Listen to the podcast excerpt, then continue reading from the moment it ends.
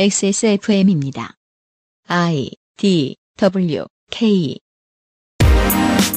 그 알실의 유승균 PD입니다. 어제에 이어 오늘의 이상평론에서는 촬영에 대한 한국의 법률에 문제는 없는지, 법이 아예 없는 것은 아닌지 질문합니다. 뉴스 아카이브에서는 피델 카스트로가 실현한 혁명, 실현되지 않은 Y2K 대란에 대해 이야기합니다. 2020년 두 번째 그것은 알기 싫답니다.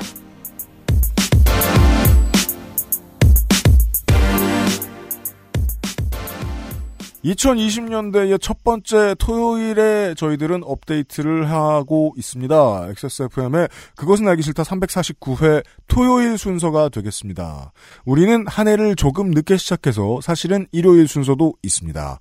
윤세민 에디터가 전화 속에 있고요. 네, 안녕하십니까. 전화기 속에 갇혀있는 윤세민입니다. 잠시 후에 문질러 줄 것입니다. 네. 아, 이상평론 결론입니다. 잠시 후에 들어보시죠. 그것은 알기 싫다는 두유는 원래 이 맛 온두유, 실천하는 사람들을 위한 노트북 한국 레노버, 면역 과민 반응 개선에 도움을 줄 수도 있는 알렉스, 이탈리아에서 온 케이크 라파스티체리아에서 도와주고 있습니다. XSFM입니다. 사람들은 면역 과민 반응을 잘 알지 못합니다. 그러나 우리가 말할 수 있는 것은 단 한 가지. 알렉스는 면역 과민 반응 개선에 도움을 줄 수 있는 건강 기능식품입니다. 혹시 광고를 듣고 계시는 본인이 면역 과민 반응이라고 생각하신다면 알렉스가 당신에게 도움이 되어 드릴 수 있다는 말이죠. 비싸서 안 사시겠다고요? 그럼 당신이 지금까지 그것 때문에 쓴 비용이 얼마인지 계산해 보세요. 제조일은 원래 벽 밑에 도장으로 찍혀 있는 거야. 공산품이 그렇지. 한가운데 패키지에 잘 보이게 써놓으면 안 되는 거야? 어? 좋긴 한데 포장비 쓰다 망하지 않을까? 제조일자가 잘 보여요. 두유는 원래 이 맛. 온두유. 음, 온두유 사장님께 제가 그렇게 얘기했었어요. 생산시설을 돌보실 필요는 없지 않겠느냐. 이게 우리 광고가 나간다고. 네. 네. 그렇게 막 하루아침에 막 바뀌고 그런 거 절대 아니다. 근데 아닌가 봐요. 저를 원망하고 계시겠습니다. 그렇죠. 그 1인 수제로 만들어진 제품이 저희 방송의 광고로 들어오게 되는 경우 종종 발생하는 일입니다. 네. 온도의 반응이 아주 폭발적이라고 합니다. 네, 1인 수제로 만들어지는 제품의 주문이 갑자기 폭발을 해서 현재 물량을 감당할 여력이 없다는 소식입니다. 아, 이러면은 이제 기흥구나 분당구나 광주시의 손님들이 좀 일찍 발길을 돌리게 되시는 상황이 나올 수도 있겠네요. 죄송합니다. 아, 대, 대체품이 있어서요? 아니요, 못 사니까. 아, 아, 아, 예, 네. 왜냐면은 저다 팔았으면 다 팔았다고 걸어놓거든요. 저 샵 앞에. 아, 그 인근에서 직접 사시는 분들이요? 그렇죠. 아, 그렇군요. 네. 네, 온도유는 고집으로 만들고 있고 두유에 관한 한 최고이고 싶어합니다. 네. 한 번쯤 주문해서 맛보실 수 있게 열심히 만들고 있습니다. 그러니까 많은 관심을 바랍니다. 부탁드립니다. 네, 주문에 관한 정보를 조금 알려드린다면은 평일 낮 12시까지 주문하신다면은 다음날 열심히 가마솥에 콩을 삶고 정말 열심히 갈고 만들어서 보내드립니다. 네. 100일 택배 수령이 만약에 불가한 날이라면은 제조와 발송을 하지 않습니다. 네, 그래서 하루 더 밀립니다. 그렇습니다. 자세한 건 액세스몰의 공지사항을 참고해 보시면 되고요. 액세스몰에 들어가서 온도의 페이지를 들어가 보시면은 네. 이 둘가 무슨 어, 요오드병 같은 데에 담겨 있어요. 화학약품 같은 병에 담겨서 음. 패키지도 진짜 그 화학약품처럼 용량, 제조일, 내용물만 딱 적혀 있습니다. 그게 제가 아는 바에 따르면은 이게 전문 용어인지 모르겠습니다만 광산화가 있어요. 네. 네, 빛에 의해서 이제 식품이 좀 변질될 수 있는 가능성? 그걸 어느 정도까지 막아줄 수 있게 이제 고른 어, 짙은 색깔의 병인 것 같더라고요. 근데 그게 보통 단가가 더 세요. 아, 맥주병이 갈색인 거가 비슷한 이유군요. 그런가 봅니다. 네, 그렇습니다. 섹스몰에 오셔서 확인해 보시고, 그리고 제조일과 1인 수제 제작에 대해서 자부심이 있는 제품이니 많은 관심 부탁드립니다. 온두유 사장님 부디 그, 저, 재활병원이나 어, 통증의학과 이런 데 열심히 다니시거나 남는 시간에 필라테스라도 좀 하시고 그러길 바랍니다. 아, 이거를 말씀을 안 드렸네요. 네. 1000ml짜리 국수용 콩물도 있네요, 제품이. 어, 맞아요. 그게 저는 정말 대박이라고 생각해요. 왜냐하면 겨울에 먹고 싶은데 못 먹는 사람 저 말고도 많을걸요. 음, 네. 네. 한번- 시키는 김에 같이 음. 시키면 좋겠네요. 그렇습니다. 부탁드리고요.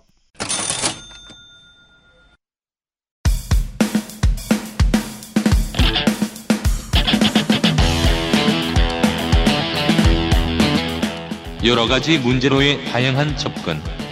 이상 평론.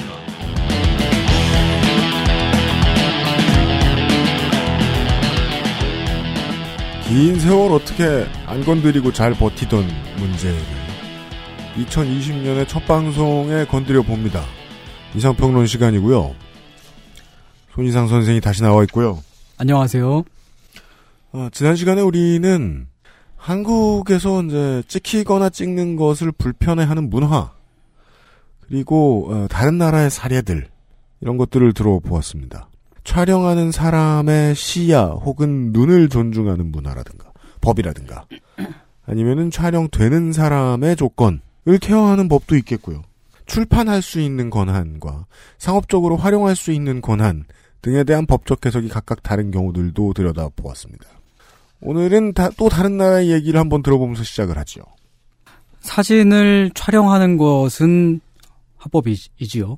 어, 그런 것은 어지간하면 합법입니다. 근데 공공장소에서 몇 가지 조건은 있다. 네, 공공 장소에서는 말이지요. 네. 근데 이제 그 사진을 사용할 때는 또 좀 달라집니다. 사진을 사용하는 것도 합법인 나라들은 있어요. 예를 들면 미국 같은 경우는 공공 장소에서 촬영한 사진을 상업적으로 이용하지 않는다면 어 그냥 그 동의나 허가를 구하지 않고서도 다른 사람의 초상 사진을 업로드하거나 뭐 전, 전시 출판을 하거나 등등을 할 수 있습니다. 근데 그것을 제한하는 법- 법률이 있는 나라가 서구권에도 있는데 독일이 그렇습니다. 독일도 촬영은 그냥 할 수 있습니다. 공공장소에서요. 공표할 때는 반드시 그 사진에 찍힌 사람에게 동의를 구하고 해야 합니다. 법률적으로만 말이죠. 이것은 상업적인 목적 말고도 공표라는 단어는 조금 더 큰 개념이죠. 네. 다른 제3자에게 그 사진을 보여주는 행위. 그냥 사진을 음. 내 앨범에 있는 필름을 인상해 저 저 뭐냐 저 인화해서 내놓은 사진을 그냥 옆 사람한테 보여주느냐. 음. 부터 넓게는 뭐 블로깅 하느냐 인스타에 올리느냐 등등이 있을 수 있겠죠. 네. 어, 사진에 찍힌 모든 사람의 동의가 필요한 것은 당연히 아니고요. 그 이렇게 막 그 군상을 찍었을 경우라든지 그럴 경우에는 식별 가능한 정도, 다시 말해서 사람의 얼굴이 대문짝만하게 찍힌 정도, 음. 뭐 그런 정도에는 동의를 구해야 합니다. 옛날 옛날에 비스마르크라고 하는 외국인이 살았잖아요. 독일에. 몇- 분명합니다. 네. 살아 있었고 외국인이었을 네, 거예요. 외국인, 살아- 그렇죠. 우리 기준으로 음. 보면 외국인이죠. 네. 어, 철혈 재상이라고 불리웠는데 네. 아이디였죠, 철월 재상이. 그렇죠. 네. 아이디죠. 게임 아이디. 왜냐면 옛날에는 한글 네 글자만 아이디를 할 수 있었거든. 그렇죠. 네. 네. 어, 강철과 피를 좋아했나 봐요. 그리고 그러면은 옛날에는 이제 채팅방에 입장하면은 비스마 님이 입장하셨습니다. 괄호 열고 철혈 재상. 네. 괄호 닫고. 네. 강철과 피 NL 운동권이었을까요? 음. 네. 근데 그 사람이 1890 아니 1889년에 죽었습니다. 음. 근데 그때 그 1898년도에 사망한 비스마르크의 시신을 어떤 사진가가 사진사가 보도를 해서 그걸 찍어서 보도를 해갖고 꽤나 큰 윤리적인 논란이 있었던 모양이에요. 음. 사람이 18, 죽- 1980, 1889년에. 네, 네. 1800년대 일이에요. 음. 사람이 죽어서 이렇게 그 있는 시신을 그것도 이제 그 어, 우리 국가적으로 중요한 인물인데 그걸 이렇게 그 사람들 다 보는 데다가 이렇게 그 공표를 해도 되느냐 뭐 등등등의 그런 논란이 있었, 있었어요. 그래서 그 그, 그것이 이제 그 하나의 그 이제 원인이 되어서 1907년에 예술 저작권법을 개정할 때에 어, 사진에 찍힌 사람이 그 사진을 공표를 할지 말지 그리고 그 공표, 공표를 한다면 어떤 식으로 어떻게 그 공표를 할지 그 사진에 찍힌 사람이 그 권리를 갖게끔 하는 그런 그 법률이 제정, 제정 이 되었습니다. 이건 정말로 나라마다 다를 것 같아요. 왜냐하면 문화도 다르겠지만 네. 이런 문제에 있어서 결과가 촉발되도록 만든 문제거리 원인들도 다를 거거든요. 서로. 네. 네. 비스마르크는 중요한 정치적인 인물이었으니까 네. 사람들이 왈가왈부했을 테고 음. 비스마르크 이제 이미 죽은 비스마르크 쪽에 손을 들고자 하는 막 여론이 있었다. 음. 그럼 그 여론이 어떤 법을 만드는데 영향을 끼칠 수 있었을 거 아니에요. 그렇죠. 그러면 국가별로 문화별로 이 결과가 다른 게 이해가 되죠. 네. 근데 그게 또 이제 그, 그, 그 옛날이었기 때문에 그렇게 된 것일 수도 있습니다. 예를 들면 영국에서도 다이애나비가 사망한 이후에 그 다이애나비의 사생활을 막 찍은 그 파파라치들이 있었기 때문에 그것도 상당, 상당히 유- 논란이 되었었거든요. 근데 그래도 결국 그 영국은 저작권법상 사진을 촬영한 사람이 그 사진의 자- 저작권을 갖잖아요. 그러니까 그 사진의 사용처는 어, 상업적으로 이용하지 않는 한은 그 사진을 찍은 사람의 권리인 거죠. 독일이 상당히 예외적인 경우에 속합니다. 영미의 그러한 문화 혹은 그러한 법이 음. 어, 오늘날까지도 여전히 잘 운영되고 있는 파파라치 업계를 만들었군요. 그렇죠. 근데 네. 그 상업적 나쁘다는 사용, 얘기는 아니고요. 음. 상업적 사용의 영역이 되게 궁금하네요. 그렇죠. 네, 그걸 언론사에 팔아넘기는 거는 상업적 사용이 아닌가 보네요.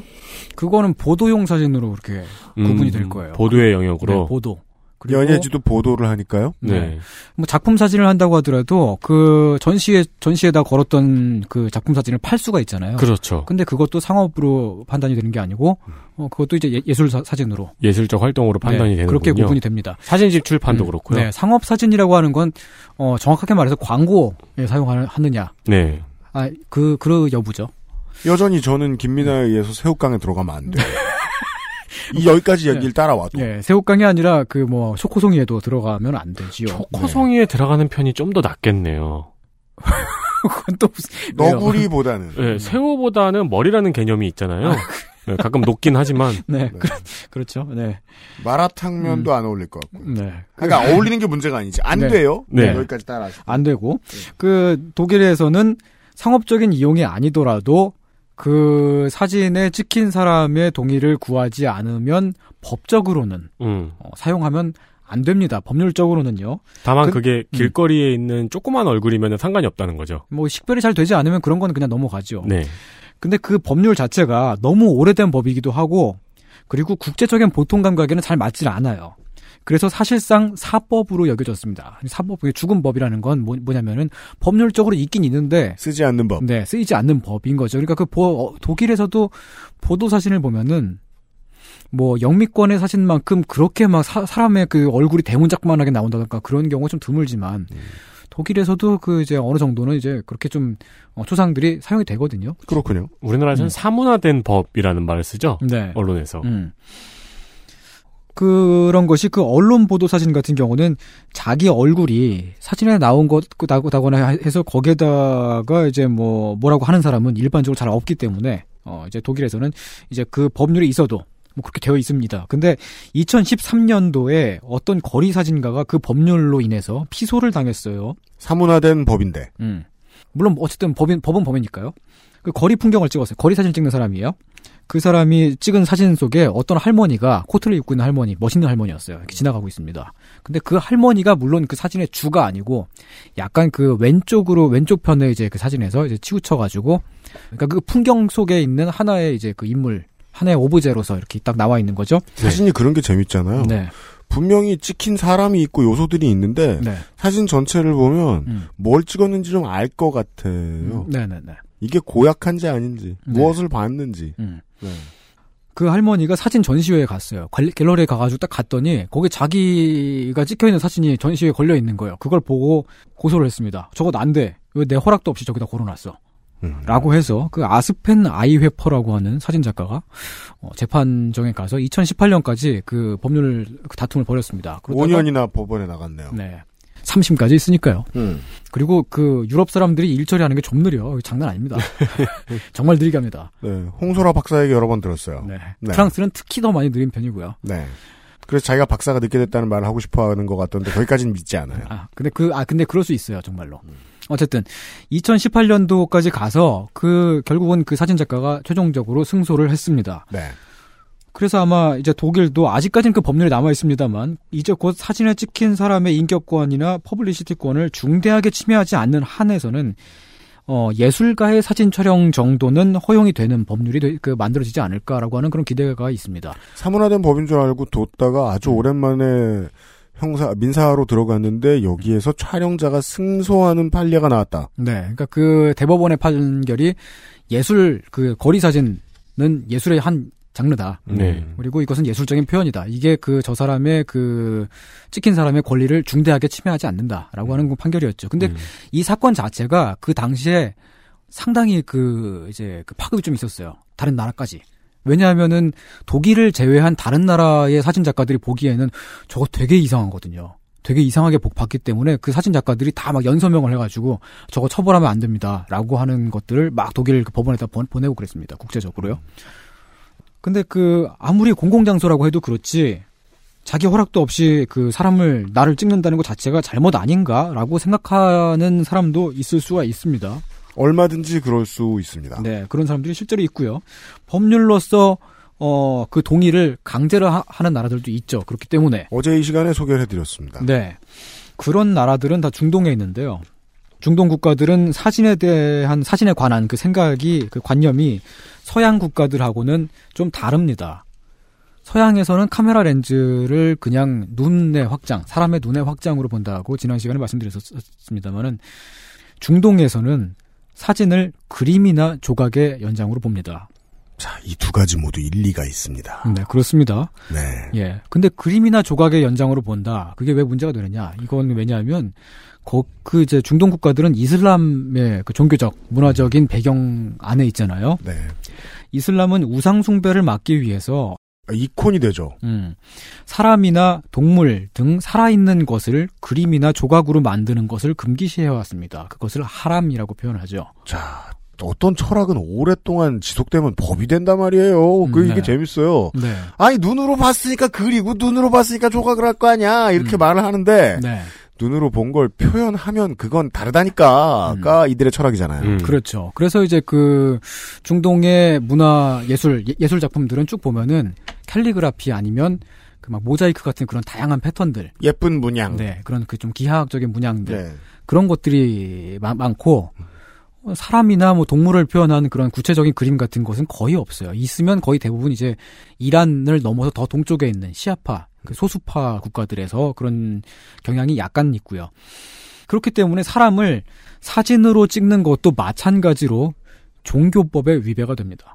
그게 모든 이슬람 국가에 다 그렇지는 않고 중동의 빡센 이슬람 국가에서 그렇습니다. 말레이시아나 인도네시아에는 그런 법률이 없어요. 말레이시아나 인도네시아 같은 경우는 사진 촬영에 관한 법률이 없고 음. 어, 따- 따라서 불법은 아닙, 아닙니다만은 약간 한국이랑 좀 비슷한 게 불법은 아니지만 사진 찍히는 것을 약간 꺼려하는 그런 문화적인 요소들이 좀 있습니다. 네, 뭐 그런 그렇게 네. 볼수 있죠. 그러니까. 뭐 서- 예를 들면 뭐 서아프리카나 북아프리카 같은 곳에서는 음. 무슬림이 대다수인 국가들이 많이 있습니다만은 음. 문화적인 영향은 프랑스에서 받아왔기 때문에 또 이런 관리하고 다른. 음, 네. 그럴 수 있어요. 충동 같은 경우는 사진을 찍으려면 그 사진을 찍기 전에 두 가지 허가, 허가가 필요합니다. 하나는 우선 정부나 정부 위탁 기관의 허, 허가, 허가를 받아야 하는 건데요. 그 사진 촬영을 하기 전에 사우디 아라비아- 사단법인 사람 촬영 협회 뭐 이런 게 있는 거예요. 음, 아니, 그러니까 정부의 허가를 받아야 됩니다. 이, 네. 이, 게 그 법률적 일반적으로 일단 불법으로 되어 있기 때문에 네. 그 예외인 것이다. 라는 것을 이제 허가를 받는 거죠. 사우디아라비아는 문화부에서 어, 문화 종교부인가 그런데요. 음. 문화부에서 그걸 관할을 하고요. 음. 카타르는 뉴스 에이전 카타르 뉴스 에이전시의 허가를 받아야 됩니다. 그것도 국영 기관인가 그래요. 헐. 어. 그러면 우리나라면은 연합통신 네, 뭐 그런 거. 뭐 예. 네. 근데 뉴스 에이전시가 허가를 내준다고 하는 건 무슨 의미냐면은 언론 보도용 촬영, 아. 어, 네, 사진이 아닌 촬영은 원천적으로 일단은 불법으로 간주한다는 얘기죠. 음. 아, 음. 그러니까 예- 사진이 보여줄 수 있는 예술성에 대해서 법적으로 차단해 놓은 거군요. 네, 그렇죠. 그것을 예술 사진이 예술이다. 그런 그거 그것도 이제 뭐 무슨 거리나 풍경 뭐 해 뜨는 사진 그런 게 아니고 바다 사진 그런 게 아니고 사람을 찍는 사, 사진을 자유롭게 놔둔다라고 하는 거는 약간 좀 거기서는 어, 꺼려 꺼려지는 네. 그런 것이죠. 네. 어, 사우디아라비아 같은 경우는 어, 허가 정부 허가 없이 거리 사진을 찍으면 징역을 때립니다. 징역 1년을까지 처해질 수가 있어요. 거리도 안 돼요. 네. 그러니까 사람이 찍히지 않더라도 음. 어떤 그러면 그냥 네, 허가를 받지 않았기 때문에 그런 겁니다. 거기서 뭘 찍을 수 있을까요? 뭐 그러니까 예외가 있는데 예외 규정들이 찍으라고 해준 거. 네. 그래서 왜 음. 사우디아라비아에서 그 운동 경기 같은 거 있죠? 네. 그러면은 음. 어, 그 나라에서 지정해주는 곳 외에 다른 곳을 찍은 내용들이 안 보인다는 걸 아실 수 있어요. 음, 음. 그렇습니다. 공식적인 사진들, 공식 행사 사진들, 딱 그, 그 공적으로 그 요구가 되고 허가가 된 영역까지만 찍을 수 있는 게 하나 있고요. 네. 그 다음에 또 공적인 사진 중에 그런 게 있죠. 신분증이나 여권에 들어가는 사진. 네. 그런 건 또 찍을 수가 있습니다. 머그샷. 네. 예, 범죄자의 사진 음. 찍을 수 있고 그리고 또 이제 그 또 다른 예외가 또 있는데 기념일 사진 이것도 그 일종의 공식적인 사진으로 보는 거죠. 음. 어 이제 그러니까 예를 들면은 우리 아버지가 환갑날이에요. 환갑날이어가지고 잔치를 때려요. 네. 잔치 사진 찍을 거예요. 그러면 그렇죠. 어, 사진 찍습니다. 결혼식 사진. 네, 결혼식 사진. 음. 근데 그 환갑을 아버지 환갑을 넘긴 다음 날에 아빠가 막 난초에다가 물 주고 있는데 그런 일상 사진을 찍었다. 어, 이 우상 숭배 같은 식으로 됩니다. 그러면은 음. 그 우리가 흔히 아는 환갑 사진은 다 정갈하게 가운데 주인공이 앉아 있고 뒤에 자식들이 뒤에 서 있는 사진이잖아요. 차렷 자세하고 이렇게. 네. 음. 그 사진이 아니고 좀 이따가 아빠가 꽐라대어서 자빠져 있는 사진을 찍으면 어떨까요? 그래서 그렇게 디테일하게 모르겠는데 아무튼 좀 일반적으로 좀 그런 숭배죠. 네, 좀 보기 힘들죠. 네. 정부나 위탁 기관의 허가 외에도 또 다른 허가가 또 필요한데요. 사진에 찍히는 사람의 허가가 필요합니다. 음. 아랍에미리트, 그러니까 아바, 아, 두바이까지요. 아라, 두바이 같은 경우는 사진에 찍힌 사람의 동의가 없다면 촬영뿐만 아니라 그 사진을 어, 전송을 하거나 복제를 하거나 복제한다는 건 다른 사람한테 보여주는 게 아니에요. 제가 갖고 있는 하드에서 하드 디스크 다른 데다 또 복제를 했어. 그것도 불법입니다. 네. 복제를 하거나 온라인에 공유하는 행위도 다뭐 금지가 됩니다. 아, 파티션을 옮기는 것도 금지군요. 금지입니다. 그래서 그 사진을 찍힌 사람의 허가가 필요해요. 그 예를 들면 이제 UAE 같은 곳은 네. 워낙 발전해 있고 네. 이게 문물이 워낙 신식이고 되게 되게, 되게 삐까뻔쩍하고 이러니까 네. 관광객들도 참 이것저것 많이 찍고 싶어하고 음. 그리고 실제로 이 동네의 문물을 소개해주기 위해서 뭐 유튜버하고 이러시는 분들도 더러 있어요. 네. 있습니다. 또 이게 국가에서 그 저 체제 선전이다 보니까 음. 이걸 또 좋아해요. 그런 걸 좋아합니다. 그래서 또 곤란해하는 거죠. 기왕에 있는 법이 있고 이걸로 금지를 당해가지고 뭐 얻어맞진 않겠지만 네. 이제 뭐 벌금 때려맞고 이러는 사람들도 있는데 네. 이거 저 예쁜 거 보여주는 유튜버들은 봐주는 게 말이 되냐 이런 가지고 또 논란이 생겨요 또. 음. 예. 제가 그 최근에 아랍에미리트의 어떤 호텔 그 이제 홍보 영상을 유튜브에서 봤는데 알 뭐 하여튼 뭐 높은 알- 호텔. 네, 대부분 알로 시작하죠. 네.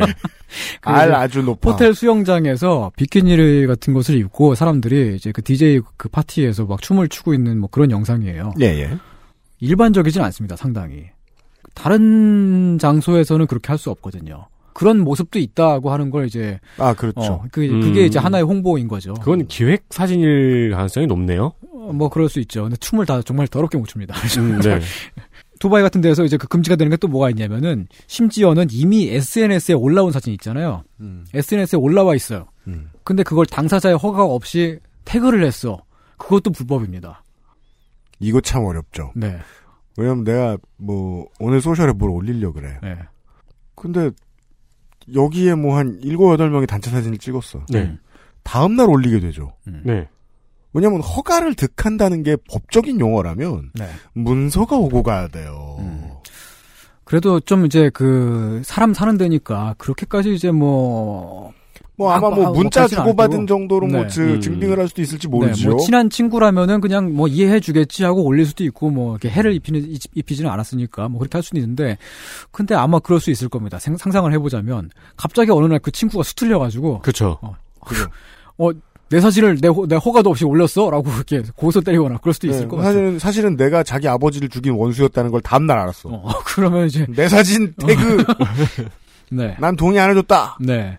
이런 것은 법이 그렇다는 얘기고요. 네. 그 중동 국가들을 여행하고 오신 분들이 아 나는 거기서 사진 왕창 찍고 왔는데 어, 라고 어, 하실 수도 있습니다. 그거는 관광객이니까 그렇고 음.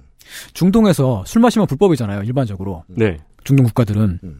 근데 찾아보면 또 술 마셨을 때가 또 어, 떻게 보면 있긴 있어요. 또 다 보면 막. 그러니까 라마단 기간인데 외국 여행객을 안 받을 건 아니잖아요. 그렇죠. 음. 먹을 네. 거다 먹죠. 음. 근데 먹는데 이제 좀 눈에 띄게 하면은 종교 경찰이 잡아갈 수도 있는데 어쨌든 그렇죠. 뭐 라마단 기간이어도 대낮에 음식을 팔는 파는 곳도 있긴 있는 그럼, 것처럼 그러니까 네. 어제 오늘의 재미있는 지점은 그거예요. 음. 철학, 음. 관습, 네, 법 네. 사이의 어떤 지점들을 얘기하는 그렇습니다. 거예요. 법은 내가, 법이고 법에 어떤 좀 벗어나 있는 음, 영역들도 있는 거죠. 영 다른 모습, 다른 얼굴, 다른 눈빛, 다른 눈 색깔을 하고 서 뭐 셀카를 막 찍고 음. 어느 정도까지는 이해를 해주겠는데 내 라마단 기간인데 음.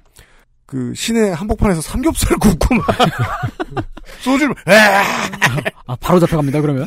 그러면 안 되고. 그 관습에 너무 너무 넘어가잖아요. 통구이를 굽고 막 음. 네. 맥주 맥주 파티를 하고. 네. 그 뭐, 근데 이제 관광객에게는 어느 정도 좀 허용을 해주는 문화도 있다라는 거군요. 네, 뭐, 그러니까 좀, 그렇고. 그리고 이제 뭐, 인스타그램 같은 경우도 이제 좀 그, 중동에서도 하긴 합니다만은. 네. 뭐 카타라 왕자 인스타그램 딱 보면은 매일 사진 올려요. 막 그 비싼 수입차하고. 음. 집안에서 막 무슨 막 그 짐승을 기르더라고. 아, 막 어, 치타 사자 막 이런, 뭐뭐 이런 사자 뭐 그런 것도 네. 있어요. 막 쓰다듬고 있고. 음, 같이 잘 놀죠. 네. 근데 그 자기 친구들 사진도 당연히 올리잖아요. 자기만 나오는 게 아니고. 막, 음. 막 인스타에 올리는데, 라고 할 수도 있지만, 그 법, 법적으로 안 된다면서 라고 할 수 있지만은, 그건 또 왕자라서 그렇- 그렇죠. 어, 그렇죠. 네. 네. 왕, 왕자니까. 네. 문화. 음. 법, 네. 왕자. 네. 법적으로는 금지가 되지만 대충 안 지키는 경우는 많습니다. 음. 그러한 경우가 또 있는데 다시 서양으로 가보자면 이탈리아가 그렇죠. 음. 이탈리아는 여러분들 대부분 모르시거나 아니면 아시더라도 뭐 그러든지 말든지 하고 그냥 피식하고 웃고 마, 마실 법한 얘기예요.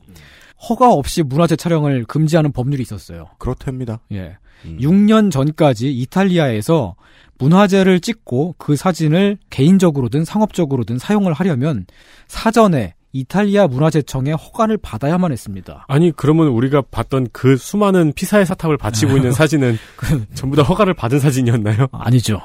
음. 다 이제 그러니까 이탈리아 가신 분들은 그러니까 6년 전까지 다녀오신 분들은 웬만하면 다 거기서 범죄를 저지르고 오셨던 겁니다. 거기 다 마임하고 있다잖아요. 실제로 그렇죠. 아, 보면은. 피사의 사탑 앞- 앞에 가면 사람들이 다 이렇게 팔 뻗고 있어요. 그 이제 피사의 사탑 무너지는 거 그거 이제 지지 바- 바치는 네. 장면으로 다 찍느라고. 그걸 아마 일곱 여덟 팀이 한꺼번에 찍을 텐데. 아, 일곱 여덟 팀 정도가 아닙니다. 수십 명이 무수히 많은 사람들이 다 그러고 있습니다. 그럼 그 사람들 한꺼번에 찍으면. 아 그래서 그것만 그 주제로 삼아 가지고 찍는 이탈리아 작가가 있어요. 사진 작가가. 그니까요. 그러면 또 만약에 이탈리아 법이 뭐 저 저 사우디아라비아 같았으면 그 사람들한테 다 허락받고 막. 예. 그때 왜 그 피사의 사탑 바치셨던 사진 있잖아요. 네. 예. 그거 대행해주는 회사도 있겠네요. 근데 실제로 그 작가가 피사의 찍은 사탑을 바치는 사진을 찍으셨으면 1번. 이런 음. 다음에 이제 그 작가가 찍은 사진을 보면 거대한 플래시 몹 같아요. 예. 동의하시면 1번. 음. 그 문화재 촬영을 이제 사전 허가를 받아야 할 수 있는 그 법률을 그 이제 어떤 분들은 이해하실 때 아 그거는 이제 그 뭐 되게 오래된 어떤 뭐 프레스코화라든지 그런 네. 것들을 보존을 하기 위해서 예. 거- 거기다가 사진 찍으면 안 된다 뭐 이런 정도로 이해하시는 분들이 많은데 그 법률을 원칙적으로 해석했을 때 모든 문화재에 다 해, 해당이 됩니다. 그냥 음. 문화 유적 전부 다요. 근데 그게 좀 약간 그 법률이 그때 그 당시 있었을 때 되게 어 뭐랄까 깐깐했던 게 그 사람을 최대한 불편하게 만들었어요. 유럽 사람들 다 그렇게 만들잖아요 법을 네. 공무원들이 정말 이상하게 만들어가지고 네. 지방 지자체마다 다 문화재청이 다 따로따로 있어요. 음. 그래서 이제 로마에서 콜로세움을 찍겠다. 로마에서 일단 허가를 받아야 돼요. 아, 각 지자체 문화재청으로도 연락해서. 네. 근데 또 밀라노에 가가지고 밀라노 서- 그, 그 성당을 찍겠다. 밀라노에서 또 허가를 받아야 되- 됩니다. 음. 근데 지금 뭐야 그 그런 법률이 있었는데 아무도 안 지켰죠. 음. 법률이 있었는데도요. 네. 법, 법만 법이었던 거예요. 실제로 그 법을 지키려면 여행 기간이 한두 끝도 없이 늘어나잖아요. 그렇죠. 왜냐면은 구류도 좀 돼야 되고, 아니 그리고 기본적으로 이 나라 고용해야 되고. 기본적으로 이 나라는 뭘 신청하면 한 달 있다 답이 오잖아요. 네. 그렇죠. 어렵습니다. 그래서 지금은 그 법률이 사라졌고요. 다만 이제 그 일부 장소에 따라서 특히 이제 뭐 성당 같은 그 종교적 장소에 따, 따라서는 뭐 플래시를 또 터트리지 마세요 등등의 그런 그 안내문이 걸려 있습니다. 음, 플래시가 프로스코아 같은 거는 이제 손상을 가할 수도 있으니까요. 네네, 어. 그런 정도로 약간의 규제를 가하고 있을 뿐, 어, 그냥 지금은 이제 또 합법이 되어 있습니다. 2014년 14년 이전에 이탈리아에 다녀오신 분들은 어, 원칙적으로는 불법이었다. 네. 어, 범죄자였다. 베를루스코니의 뜨거운 맛을 볼 수 있었다. 네. 공공 장소에서 사람이 포함된 사진을 찍는 것은 가능하지만 6년 전까지야 아, 6년 전까지의 이탈리아처럼 문화 유적이나 건축물, 공공 예술 작품 등등등 그러니까 사람을 찍는 건 되는데 그 외의 것들 있잖아요. 네. 어떤 그 사람 다른 사람이 인공적으로 만든 것들 등등등의 사진 촬영을 규제했거나 규제를 하고 있는 나라는 의외로 또 꽤 많습니다. 그거 왜 그럴까요? 그러니까 어, 만약에 전주 한옥마을에서 촬영을 못하게 한다. 음, 그 문화재들 있잖아요. 네. 그러면은 상권이 다 죽을 거예요. 일단 음. 어 요즘은 어디 그 그 문화재들 많이 있는 곳마다 네.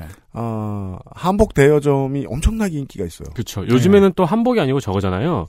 그 경성룩. 네, 경성룩. 경성록. 근데 사진을 못 찍는데 그게 다 무슨 소용이에요? 음, 음. 동, 동네 네. 망해요. 음. 춥기나 춥지. 그러니까 그것은 왜 그런가 하면은 저작권의 문제가 있기 때문이죠. 저작권. 네. 그 그러면 뭐냐 저 이 원형 경기장의 저작권은 누구한테 있는 거예요? 그거는 이제 칼리귤라? 그, 그건 저작권의 개념보다는 이제 그 이탈리아 정부의 소유, 소유 아. 국가의 소유이기 때문에 그거 허가를 받아야 했던 거고. 로마 제국에 물어본 건 아니고. 네, 그런 것은 아닙니다만. 그, 다른 나라들 같은 경우는 이제 그, 규제를 한다면, 그게 또 층위가 좀 있는데, 네. 공공 예술 작품, 뭐 예를 들면 탑이나, 네. 뭐 이제 그 조각품, 눈으로 볼 수 있는 거리에 전시가 되어 있다고 하더라도, 그, 어쨌든 그 이제 저작권이 있는 작품인 경우에, 그런 것은 사진을 촬영해서 마음대로 사용하면 안 된다라고 해가지고 규제를 하는 나라들이 있고, 거기서 더 나아가가지고 건축물까지도 그 어떤 저작권 개념을 저- 적용을 해가지고 마음대로 찍으면 안 된다라고 하는 나라들이 또 있습니다. 네. 등등등등. 그 근데 그런 나라들도 사람을 공공장소에서 찍는 거는 허용이 된단 말이죠. 아. 그건 무슨 말이냐면은 그 사람의 인격권보다 음. 저작권을 되게 많이 우위에 두는 거죠. 음. 그 동대문에 있는 DDP. 네. 동대푼이죠. 네. 그 동대푼이 되게 유명한 작가가 저 설계한 네. 작품. 하디드. 그죠? 네. 작품이잖아요. 음. 그 사람이 저작권을 주장했다. 음. 그러면 그 주변 전체가 공공장소가 아니라 음. 저작권의 영역이 되는 거예요. 그렇게 돼버립니다. 음, 피해서 찍기가 힘들죠. 예. 네. 근데 그 한국에서도 그런 법률이 있습니다. 한국도 개방된 장소에 항시 전시되어 있는 미술 작품이라고 하더라도 판매의 목적으로 촬영하는 것은 불법입니다. 그러니까 그 사, 진을 촬영해서 팔았어. 음. 그러면은 그 작품의 저작권이 있는데 그것을 2차로 또 음. 갖다가 쓰는 거기 때문에 불법이 됩니다. 그 작품이 가지고 있는 가치를 그대로 활용하는 사진이라면 문제가 된다고 판단한 거군요. 네. 근데 이 판매의 목적으로라는 말은 음, 잠시 후에 말씀해 주시겠습니다만은 너무 추상적이에요. 그렇습니다.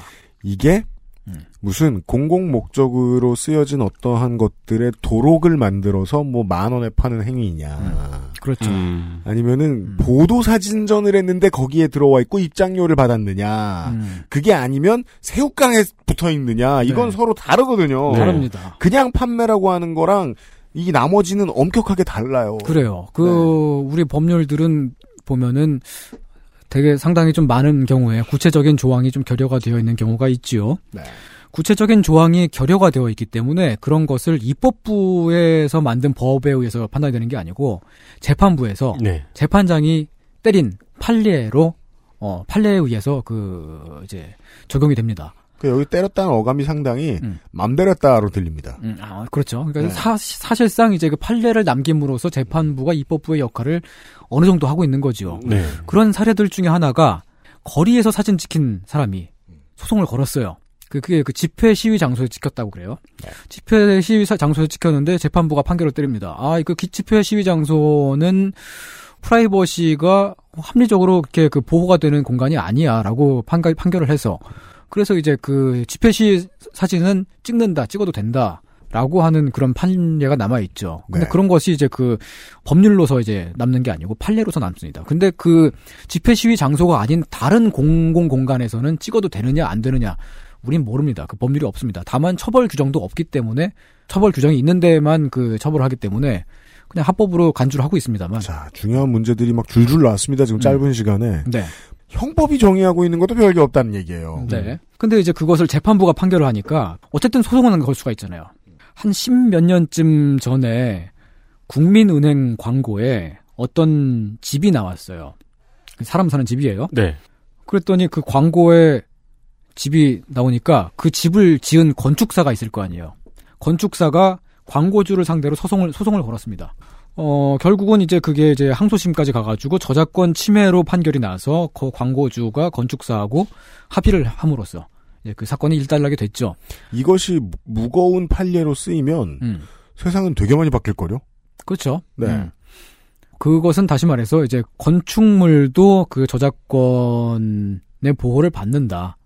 그것을 상업적으로 이용하면 안 된다라고 하는 판례인 거죠.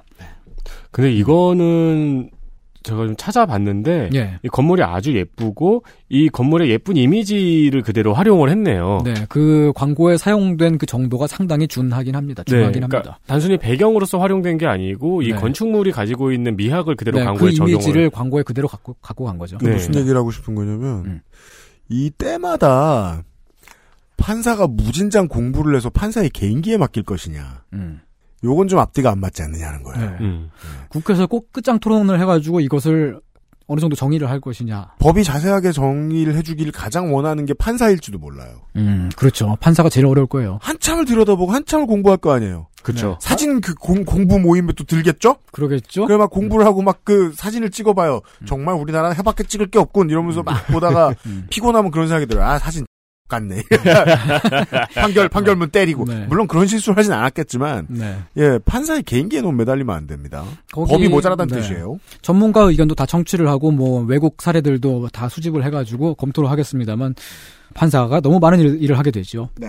공공 작품을 촬영을 할 때 저작권의 예외를 인정하는 경우가 있습니다. 외국에 물론 외국에 그 저작권을 더 우위에 두기 때문에 그런 나라들이 좀 종종 있기 때문에 그것을 이제 좀 규제하는 나라들도 있지만 최근에 21세기 들어서는 그런 것들을 조금씩 다들 유- 열어나가고 있는 추세인데 네.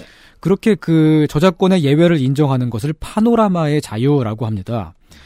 대체로 지금 그 21세기 들어서 이제 그 규제를 풀고 있는 것은 유럽연합에서 2001년인가 그래요. 제가 이걸 원고에 안 써와가지고 정확한 연도로가 잘 기억이 안 납니다만 2001년이 아마 맞을 겁니다. 그 네. 2001년도에 공공예술 작품을 사진으로 찍어서 사용할 수 있게 하자. 거기에 대해 가지고 제한을 두지 말자라고 하는 것을 유럽연합에서 그거를 타결을 지었습니다. 근데 그게 강제 조항은 아니기 때문에 나라마다 그걸 진행을 한 나라가 있고 어떤 나라는 약간만 진행한 한 나- 나라가 있고 어떤 나라는 아직까지 규제를 하고 있는 나라가 있고 그렇습니다.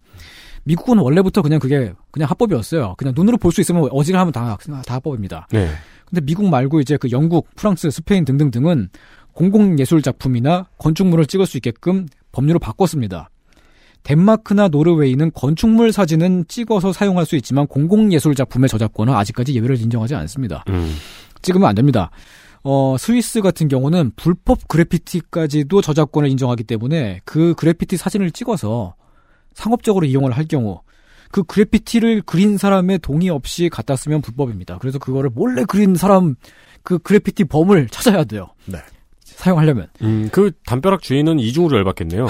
진짜 내 담벼락인데 네. 왜 남의 자식이 와가지고 거, 거기다 저작권을 걸어놓고 지네끼리 돈 왔다 갔다 하고 어, 있고. 그러니까 하여간 그런 법률들이 막 있습니다. 제일 빡센 나라가 스웨덴이죠. 스웨덴은 2016년에 어, 법원 판결이 나왔. 2016년이면 얼마 안 됐죠. 이런 법, 법원 판결이 나온 게 있습니다.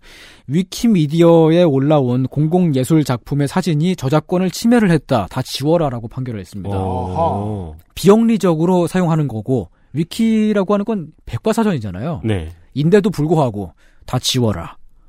다 지웠습니다. 실제로 다 지우고 있어요. 음. 공공예술 작품 우리가 길을 걸어가면서 그냥 눈으로 볼 수 있는 건데도 불구하고 저작권을 상당히 엄격하게 우위에 두는 나라란 얘기입니다. 나라마다 사진 촬영과 사용에 관해서 프라이버시권, 퍼블리시티권, 저작권 등등이 어떻게 규정이 되는지, 사진의 자유가 얼마만큼 주어지는지를 비교를 해봤습니다. 네, 그렇습니다. 어, 파노라마의 자유라는 게 이제 가장 재밌는 거는 선생이 말씀을 해주신 대로 어, 나라마다 어마어마하게 들쭉날쭉하군요. 그렇습니다. 지금 조금씩 바뀌어 나가고 있는 추세인 거죠. 네. 보아하니 동유럽의 일부, 중앙아시아 상당수, 네. 중동 상당수, 아프리카 상당수에 더해 이탈리아 네. 등등의 국가들에서 파노라마의 자유를 거의 인정하지 않고 있네요. 아, 이탈리아가 그랬었다가 2014년인가에 그 이제, 어, 찍을 수 있게끔 바뀐 거죠. 네. 네. 이렇게 이 사진을 어, 피사체 입장에서 보느냐, 찍는 사람 입장에서 보느냐, 팔림을 당하는 혹은 공개를 당하는 사람들의 입장은 얼마나 배려하고 있- 있느냐 이런 문제를 나라별로 돌아보았습니다. 네. 이제 한국의 얘기를 마지막 광고를 듣고 와서 얘기, 얘기를 해보죠. 네. XSFM입니다.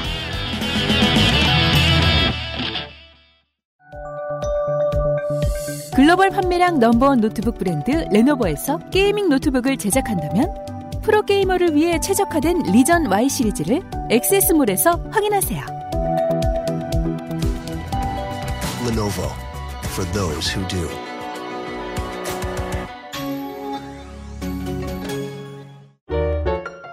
국내 베이커리에서 경험해보지 못한 맛 이탈리아에서 온 케이크 라 파스티체리아 Maestro pasticcere, la pasticceria.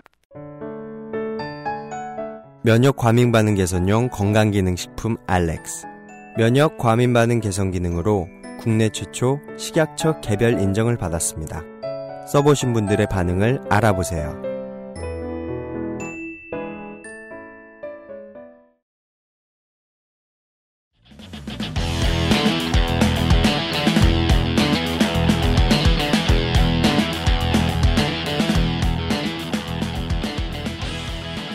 광고를 듣고 왔습니다. 와! 저희가 광고를 들어 광고를 들으면서 잠깐 나갔더니 김민아 시사 아저씨는 지금 대기 중이었는데 네. 우리가 무슨 얘기하는지 아마 못 들었을 거예요. 예. 나가자마자 예. 우리가 예측한 대로 예. 사진을 막 박박박 찍는 거야. 주섬주섬 꺼내가지고. 예.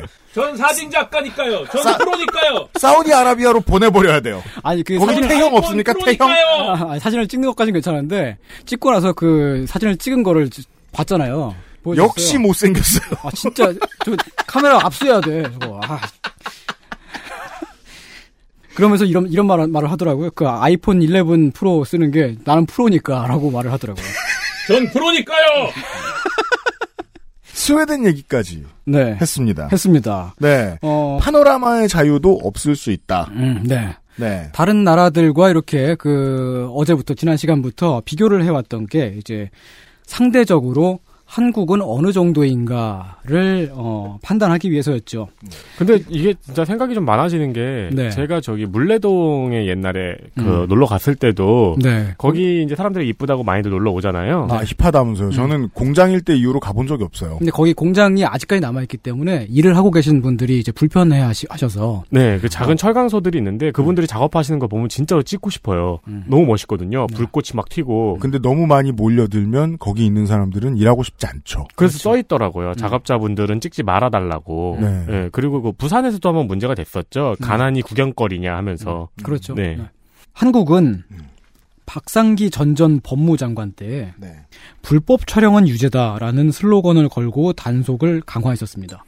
일변 맞는 말 같고 음, 네. 어딘가 맞는 방향으로 사회를 이끌어갈 것 같은 말이고 뭔가 지지를 보내주고 싶은데 네. 그러려면 전제가 옳아야 되거든요. 네. 불법 촬영. 네. 사실 근데 우리가 경찰이 얘기해주지 않아도 법무부가 얘기해주지 않아도 불법 촬영이 유죄인 건 알고 있어요. 예. 불법 살인도 유죄거든요.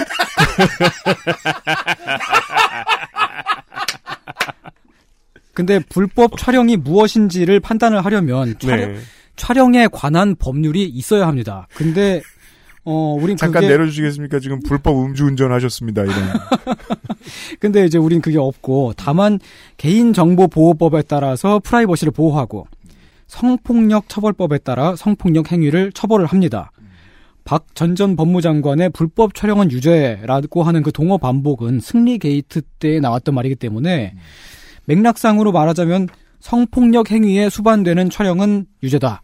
라고 하는 뜻일 겁니다. 성폭력 행위에 준할 수 있는 촬영은 유죄. 네. 라고 얘기해야 그 촬영이라는 한 단어에 꾸역꾸역 몰아넣은 어떤 것들이 해석이 되죠. 네. 근데 그 성폭력 처벌법 정확히는 성폭력 범죄의 처벌 등에 관한 특례법 14조가 카메라 등의 그 촬영 기기를 이용한 그 촬영 행위에 대해서 이제 서술하고 있는데 몹시 허술하게 되어 있습니다. 어떤 경우에 처벌을 하느냐? 성적 욕망 또는 수치심을 유발할 수 있는 사람의 신체를 촬영자의 의사에 반하여 촬영하는 경우에 처벌하도록 하였는데 의사에 반하여는 허가에 반하여가 아니기 때문에 명시적인 동의가 없었다고 하더라도 그러니까 허가가 아니었다고 하더라도 묵시적인 합의가 있지 않았을까라고 재판관이 판단을 해버리면 무죄가 됩니다.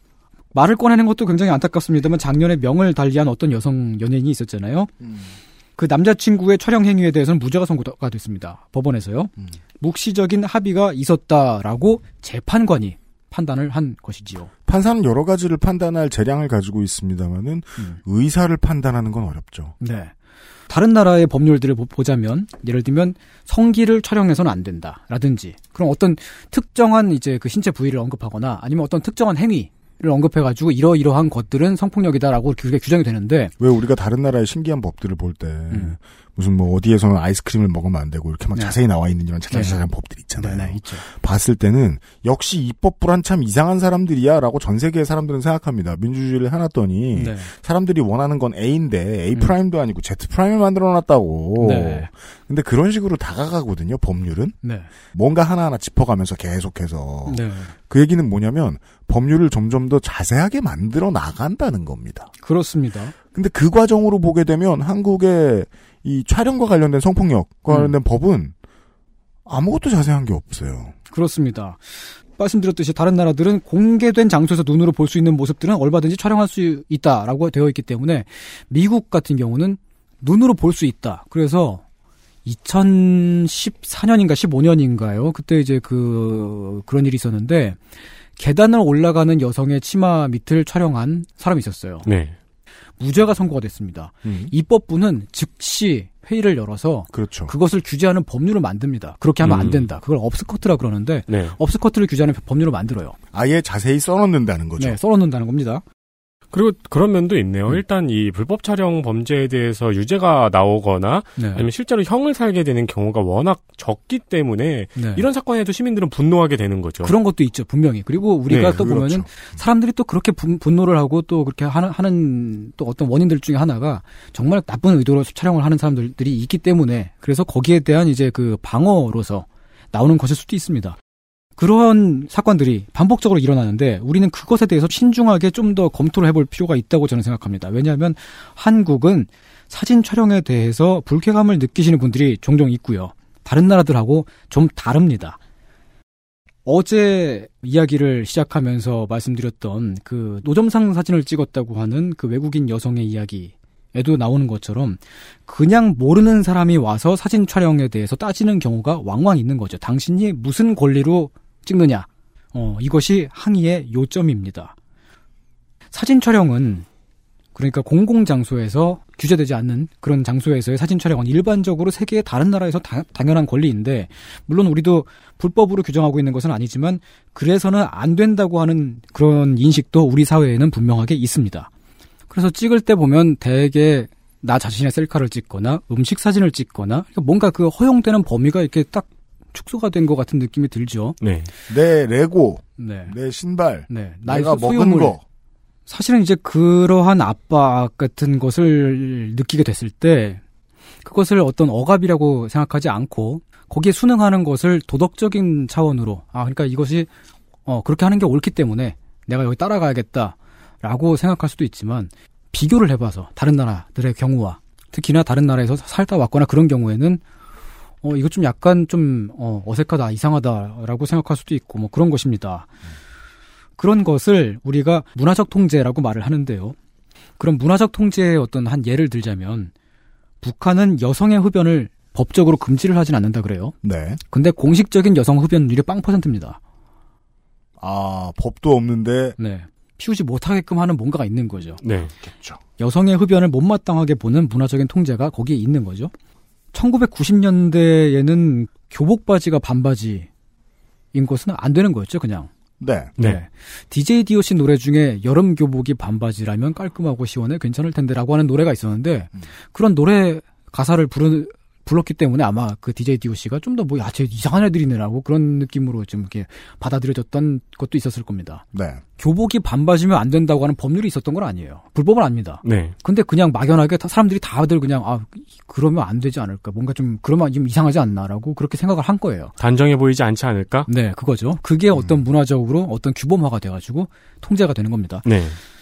어, 문화적 통제만이 아니더라도 우리의 인식에 또 없는 것이 또 하나 있는데 공공장소와 사적인 장소의 구분이 좀채 없습니다.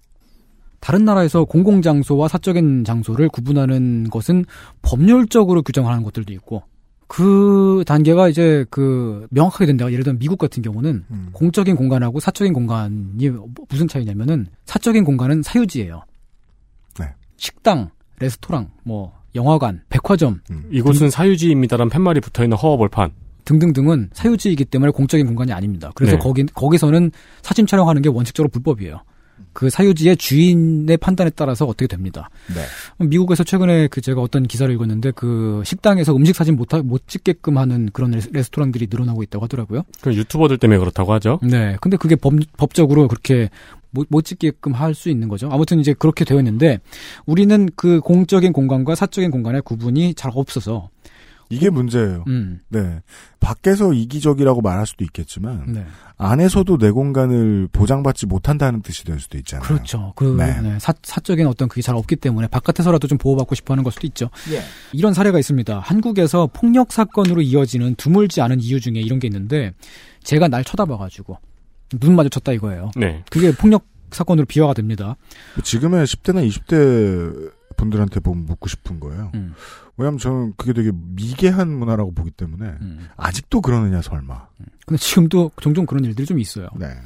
공개된 장소이니까 공적인 공간이니까 다른 사람들 남들도 같이 있는 게 당연하고 남들의 시선을 받게 되는 것도 당연한데 거기에서 눈이 마주쳤다 그러면 뭘 꼬라봐 하면서 기분 나빠하는 정서죠. 그런 것도 이제 현실적인 어떤 우리 사회의 문화적인 특징이라고 할 수 있겠습니다. 다만 이제 그런 문화는 시대가 흐르면서 흘러, 흘러가면서 조금 조금씩 변하기 때문에 미래에는 안 그럴 수도 있지요. 20년 전에 반바지 교복이 불가능했지만 요즘에는 많아진 것처럼 좀씩 생기고 있는 것처럼 문화는 천천히 변합니다. 그 이제 우리 그 한국 문화 중에 이런 게 있잖아요. 그 많은 한국 분들 우리 우리 이제 청취자 여러분들이 어, 종종 자랑스러워하기까지 하는 것들이 공연장에 가면은 관객이 노래를 부르고 가수가 감동을 받고 가요. 에미넴도 울린. 네. 네. 어, 막 가수가 막 울어 막 감동받아가지고 네. 그런 걸 좀 즐기고 좋아하죠. 네. 보면 그것도 비교를 해보자면 다른 나라하고 좀 한국이 좀 다른 점이에요. 자기 목소리 안 들리고 한 목소리 잘 낼 때는 네. 그거 참 잘합니다. 그거 되게 잘해요. 근데 저도 그 내한 공연을 한번 갔었는데 몇 년 전 2015년인가 퍼렐 윌리엄스 네. 공연을 네. 갔었어요. 그때 사실 저는 그 전에 퍼렐 윌리엄, 윌리엄스 잘 몰랐었습니다. 제가 듣는 거는 뭐 메탈, 펑크 이런 거라서. 네. 근데 누가 이제 티켓을 줘가지고 그 가수의 노래를 잘 모르거든요. 음. 그래서 나도 모르게 따라 부르고 있어요. Happy 이 부분이요. 어, 네. 따라 부르면 따라 부르고 정확히. 거기 같네. 이 부분이요. 정확히 거기 같네. 아, 그래 재밌더라고요. 그 다음은 다 얼버무리잖아요. 어떤 평론가가 뭐 이 뮤지션은 메탈계의 퍼렐 윌리엄스다 이렇게 소개하면 그는 거짓말하고 있는 겁니다. 그 업계에서는 퍼렐 윌리엄스만큼 된 사람이 없거든요. 네. 그, 그, 그, 나중에 그 공연 영상을 다시 보았을 때, 음. 뭔가 좀 이제 기쁘더라고. 저기, 저 안에 나도 있었어라는 네. 느낌에. 어, 하여간 이제 그런 것도 이제 우리의, 우리 한국의 문화입니다. 떼창 문화가. 근데 다만 이제 그걸, 그 문화를 판단하자면, 어떤 사람은, 어떤, 어떤 소수지만, 어떤 사람은 그런 사람도 있을 거예요. 나는 그냥 공연장에 가가지고 조용히 음악을 감상하고 싶은데, 라고 하는 사람도 있을 수 있습니다. 음. 근데 그런 사람이 만일 미래에 많아진다면, 그럼 그 문화가 바뀌는 거죠. 떼창 문화는 없어질 수 있는 거죠. 네. 그렇게 문화는 조금씩 바뀐다는 겁니다.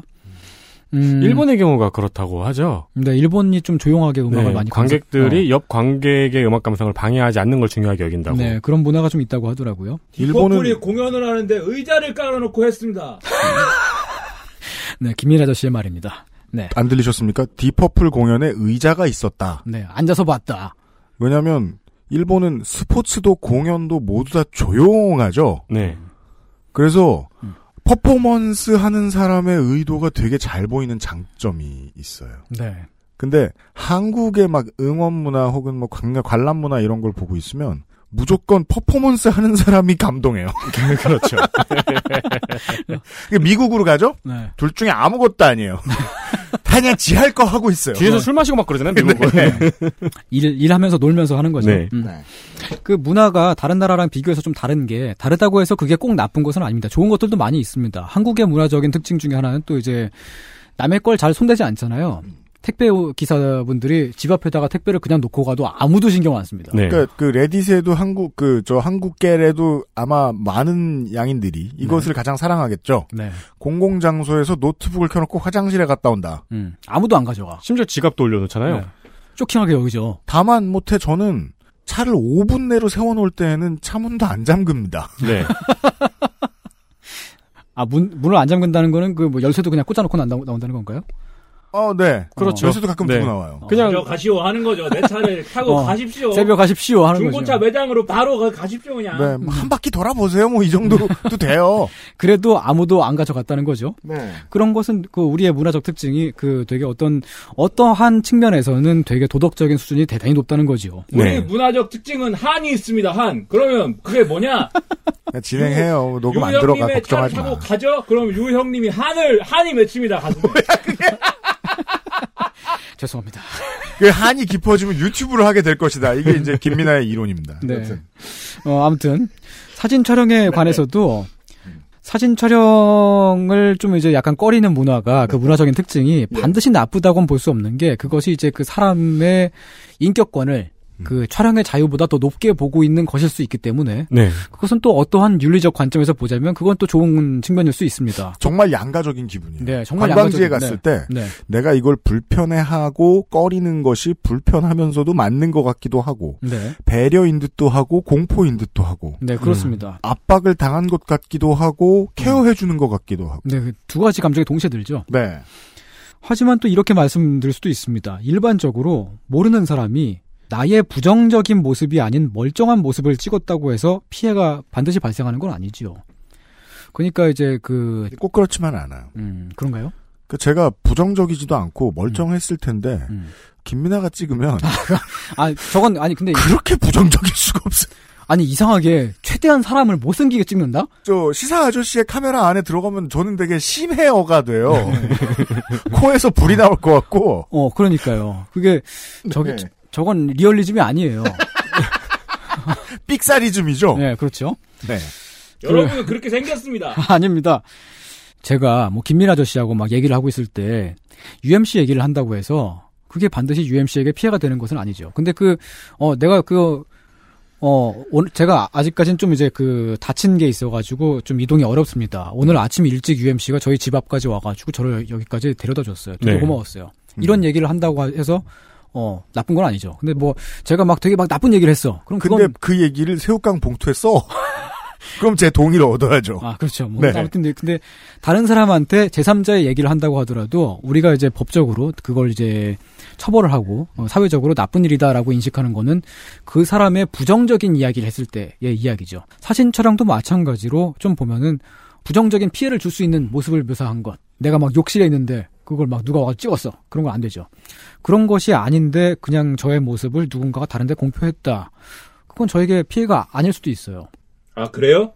아니 뭐 아니 그 당신은 제외고 예외고요. 어 피해가 아니라면서요. 아니 아 당신은 예외고요. 그러니까 이 주장과 발레가 동시에 진행이 되고 있네요. 야, 그러니까 네. 이건 되게 양가적인 거예요 역시 네. 그래서. 아, 그- 근데 우리가 억울하고 불쾌하다는 걸 알리기 위해서 예. 시사 아저씨가 찍은 사진을 어디 공개해야 되는 거예요? 그럼 아, 공개하고 싶지 그럼 않아요. 이해해 주실 텐데 공개하고 싶지가 않아요. 네. 어쨌든 그렇기 때문에 더 자유롭게 열어두는 것이 좋다고 생각하는 사람이 많아지면 미래에는 또 역시 문화가 바뀔 수가 있는 거죠. 네. 네. 음. 다만 지금 현실에서 우리의 그 문화적인 특징은 현재에는 이렇다라고 진단하고 받아들일 수밖에 없습니다. 좋은 그러니까 점도 있고 뭐가- 나쁜 점도 있다. 당부하거나 이랬으면 좋겠다 정도로 제언하고 싶은 거는 법이 좀 더 자세해졌으면 좋겠다. 음. 네. 피해자를 더 확실하게 구제할 수 있게. 네. 그 어떤 피해자든 간에. 네. 예, 아, 그거밖에 없습니다. 네. 일단 그리고 왜 당면에 있는 심각한 문제 있잖아요. 네. 그 단적으로 불법 촬영물. 네. 불법 촬영에 대한 피해자 구제와 처벌이 단호하게 이루어진다면은 일단 그거는 최우선적으로 해결이 되고 나서 그렇죠. 네 생각할 수 네. 있는 문제죠. 음. 그 문제와 관련해서 좋은 결이 다를 수 있겠습니다만은 네.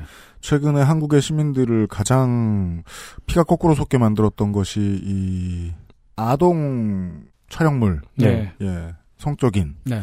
이것에 대한 처벌 기준이 명확치 않아서 음. 미국 사람들 서로 그렇게 촬영하고 자시고 해도 신경 안 쓰는 사람들이 어, 종신형을 때려버리는데 네. 그렇죠. 예, 음. 한국은 거의 별일 없는 수준. 음. 네, 그것 때문에 많이 화들 났어요 사람들이. 네, 아주 약한 형량이죠. 네. 김인규 작가라고 있습니다. 그 어, 미술 교사이기도 했었는데 2000년대였던가요? 그 어, 자기 자신과 그 자기 아내 네. 아내가 임신한 모습. 그러니까 그, 그 아내하고 같이 이제 그 팔짱을 끼고 있나 해가지고 그 나란히 서 있는 사진을 찍어가지고 자기의 그 예술 작품들을 공개하는 공간에다가 온라인 공간에다가 올렸어요. 그것을 성적 수치심을 유발하는 사진이다라고 판결을 해서 그것이 유죄가 되었습니다. 근데 생각해보면 약간 이상한 게 사진과에서 수업을 들으면은 사진과 그 졸업생 전시회 가면은 한 사람 이상은 꼭 다 어느 학교 어느 학년이나 누드를 주제로 해가지고 사진 찍는 사람들이 꼭 있어요. 그리고 우리 사회가 일반적으로 그 예술 사진으로서의 누드 사진을 그렇게까지 막 되게 막 엄중하게 막 어 저거 진짜 끔찍해 막 이렇게 보는 나라는 또 아니에요. 음. 그것을 그 어느 정도 또 인정을 하거든요. 근데도 그 김인규 작가의 경우에는 이상하게도 범죄자로 돼버립니다. 어, 진짜 막 그 성폭력 피해자에게 보호를 제대로 해줄 수 없는 어떤 낮은 형량의 법이 있고 또 예술가 예술 작품에 이것을 그냥 음란물 같은 식으로 판단을 해가지고 거기다 범죄 그 처벌을 때려버리게끔 하는 그런 부작용이 동시에 나옵니다. 이야기가 좀 길어졌습니다. 약간 좀 옆으로 샜습니다만은 그 공공장소에서의 사진 촬영에 대한 이야기로 시작을 했었습니다. 오늘날 그렇다면 우리는 공공장소에서 사진 찍는 것을 어떻게 해야 하는가라고 하는 대로 어 약간 그냥 좀 약간 그 제 경험을 좀 가지고 얘기를 해볼게요. 제가 어렸을 때 조세희 선생이 저를 사진으로 찍어간 적이 있었거든요. 조세희 작가가 네, 사진 작가이면서 사실 대부분 많은 분들은 소설가로 알고 계시죠. 예. 그럼요. 당, 당연하지만. 아 그럼 이런 방식으로 설명할 수 있어요. 네. 어, 사진 작가인 손희상 선생이 얘기해주고 있어요 지금. 예, 그 약쟁이가 쏘아 올린 작은 공의 저자. 대도 아니에요? 대도? 대도 조세희 아니에요? 그건 조세 아, 형. 그, 그건 조세 형. 그형 아니에요. 네네네. 아, 하여간 찍어 갔는데 저는 그 찍혀 찍히고 있는 그 그때는 제가 찍 찍하는 줄 몰랐습니다. 어쨌든 뭐 찍고 나서 그분이 저한테 다가오셔가지고 말을 걸었어요. 어 그냥 어 저한테 뭐 이런저런 얘기를 많이 하셨습니다. 그 네. 막 대화를 많이 했고 네. 저를 좀 신기하게 생각하시더라고요. 조세희 선생이. 예. 뭐 하는 놈이냐 이런, 이런 놈이냐고 놈이라고는 안 했지만 아무튼 그분도 보통 사람이시군요. 예. 그 경험이 저한테 되게 기억에 되게 좋게 남아 있습니다. 네. 방송 들으신 분들 중에 사진을 찍는 분이 계시다면은 사람을 찍었을 때 그 상대방이 불쾌해하거나 오해할 수가 있으니까 네. 양해를 구하는 것이 좋지 않을까라는 말씀도 한번 드려봅니다. 음. 어, 어제와 어제에 이어서 거리 사진 찍을 수 있느냐, 찍을 수 있다, 합법이다 하는 얘기랑 다른 나라들이 어, 사진 촬영을 허용하는 범위에 대해서 이야기를 했고요. 어, 비교를 해서 그리고 우리의 법 조항은 좀 허술하다, 다듬었으면 좋겠다라는 이야기도 했습니다. 네, 이런 이야기였습니다. 그런 이야기였습니다. 혹시나 싶어서 조세희 손이상을 검색해 보니까 조세희의 소설집 뭐 난쟁이가 써올린 작은 공이 여전히 한 해 5만 부 이상이 독자 손에 들려 나간다. 아, 그 저기 조세희 씨 그 사진집 보면 저 나와요. 아 진짜요? 네. 독자 손에 들려나가요? 네. 대도가 훔쳤다. 아, 씨, 나도 감당이 안 된다 저 사람은.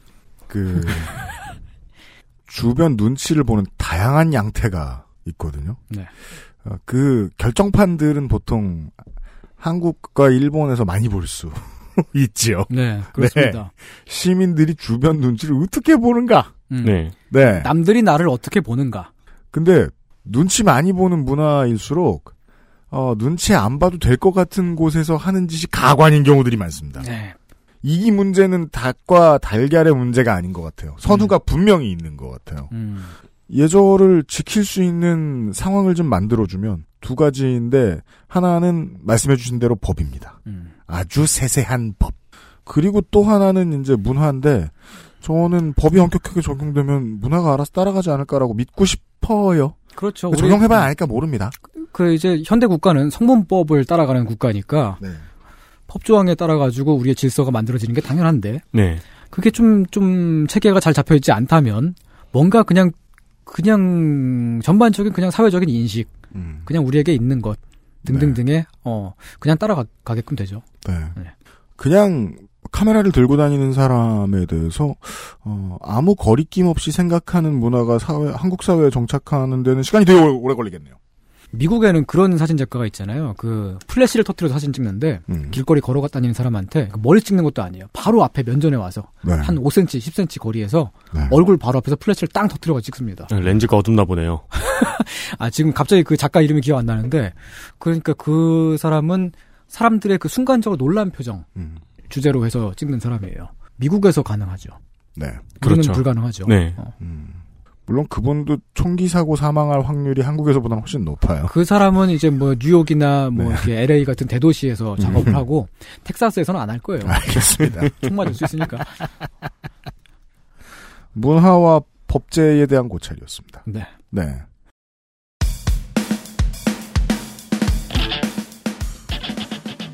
사람의 정신을 보호하는 동시에 음. 철학과 문화도 같이 보호하면서 변하려면 아 법이 많네요. 네. 법 좀 고칠 필요 있겠습니다. 그렇습니다. 2020년의 첫 번째 이상평론이었습니다. 아, 선생은 택시를 곧 부를 것입니다. 수고하셨어요. 오랫동안- 쾌유를 빌어주세요. 네. 오랫동안 들어주시느라고 참 고맙습니다. 어, 올 한해 재밌는 일들, 일들만 가득하시길 바랍니다. 네. 네, 손이상이었습니다. 고맙습니다. 와! 어, 나 이 소리 다른 팟캐스트에서 들은 적 있어요.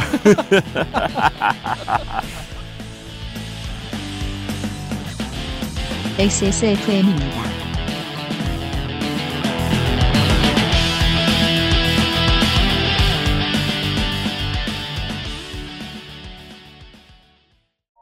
콩도 첨가물도 모두 국산.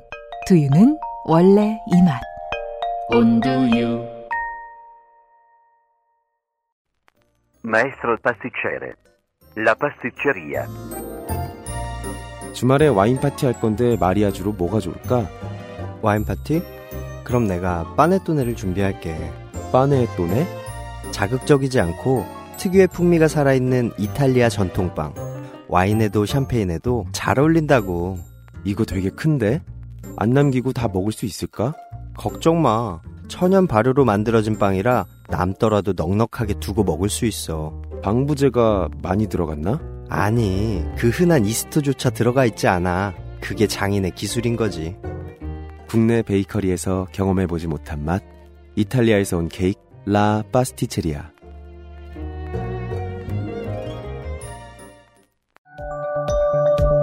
오늘날 찾아볼 수 있는 가장 완벽한 비즈니스용 노트북 싱크패드 T 시리즈. 지금 바로 액세스몰 전용 특가로 구매하세요. Lenovo for those who do.